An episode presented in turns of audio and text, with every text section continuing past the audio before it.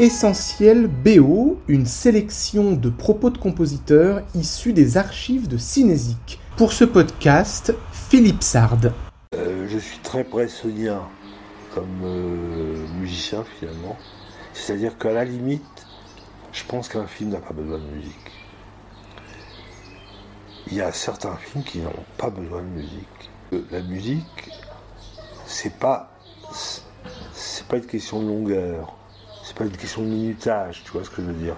C'est une question, est-ce qu'elle va frapper? Mais j'en enregistre beaucoup pour que après on puisse ou l'écouter dans un disque, ou l'écouter euh,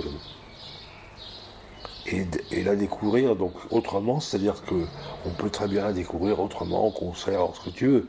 On peut la découvrir en tant que musique seule. Parce qu'elle existe comme musique seule.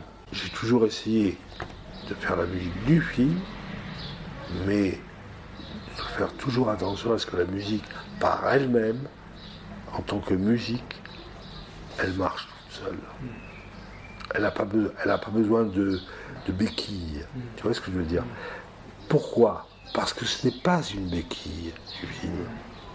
Les musiques sont des scénarios parallèles. Donc, euh, c'est pas une béquille pour le film. J'ai jamais fait de béquille pour les films. J'ai fait quelque chose qui racontait quelque chose d'autre qu'on ne voyait pas. La musique peut être écoutée seule puisque c'est pas filmé.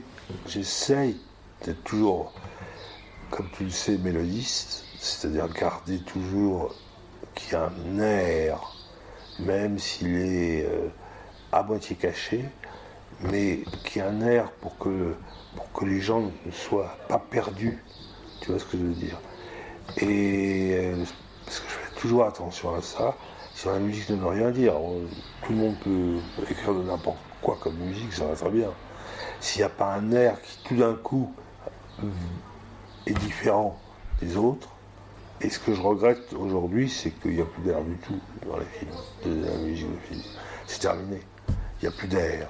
Il y a juste. euh, c'est pour moi comme du sound design, tu vois. Et, et ça, je trouve ça très dommage. Tous les grands films américains, tous les grands films français, tous les grands films italiens, tous les grands films euh, tout court, ont des thèmes formidables. Aujourd'hui, le thème est suspect. C'est quand même génial. Je trouve ça complètement tellement fou que moi, je ne peux pas faire un film sans une musique, sans, sans thème. Et c'est pour ça aussi que ces musiques sont, qu'on on peut les écouter complètement en dehors du, du film. Je suis un peu égoïste là-dessus quand même. Je me dis, est-ce que je vais pouvoir la réécouter après? Je dois à tous les metteurs en scène avec lesquels j'ai travaillé, ils m'ont soutenu, tu sais. Je fais beaucoup moins de films aujourd'hui. Parce que j'ai pas envie d'aller faire des musiques, justement, des musiques à la mode. M'intéresse pas. Tous les metteurs en scène avec lesquels j'ai travaillé m'ont soutenu à ne pas être à la mode. Et je peux t'assurer que tout le monde, c'était vraiment des batailles. Des batailles terribles. Parce qu'en fait, euh, heureusement que les metteurs en scène étaient avec moi. Contre les producteurs, contre tout le monde. Mais ils me soutenaient. C'est-à-dire que j'ai eu la chance d'être soutenu par, les, par tous les metteurs en scène avec lesquels j'ai travaillé. J'avais même pas besoin de leur expliquer pourquoi ils ne fallait pas être à la mode. Parce que d'abord, ça démodait leurs films, ça démodait ma musique. Et comme ma musique est liée à leurs films, il y a un- non, il y a un truc qui ne marche pas. C'est pour ça que si on écoute la musique de Paulette aujourd'hui, on a l'impression que j'ai enregistré hier. Et pas en 98 ou en enfin, 99. J'ai essayé toujours d'être intemporel. Et j'aime bien tout d'un coup casser, casser la vaisselle. Ça m'amuse. Ça amuse et ça surprend.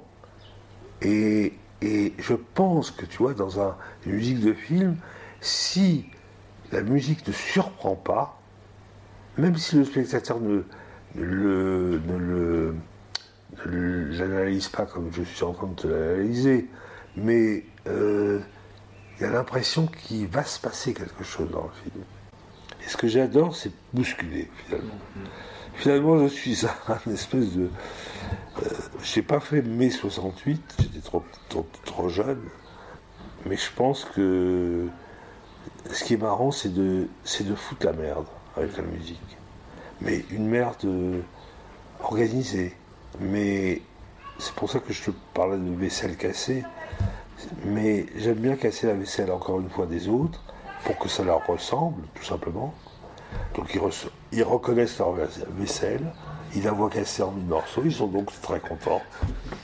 Parce qu'ils ne sont pas dépaysés puisque c'est leur, l'assiette dans laquelle ils ont mangé euh, euh, une heure avant.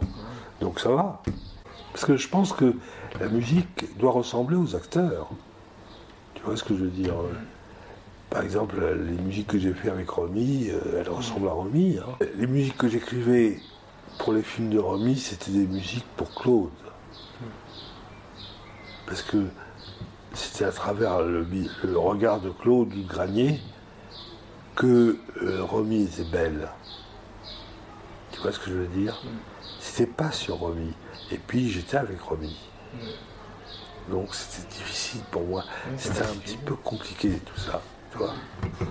C'est un truc un peu compliqué. Filmé par Claude, Romy était exceptionnellement différente.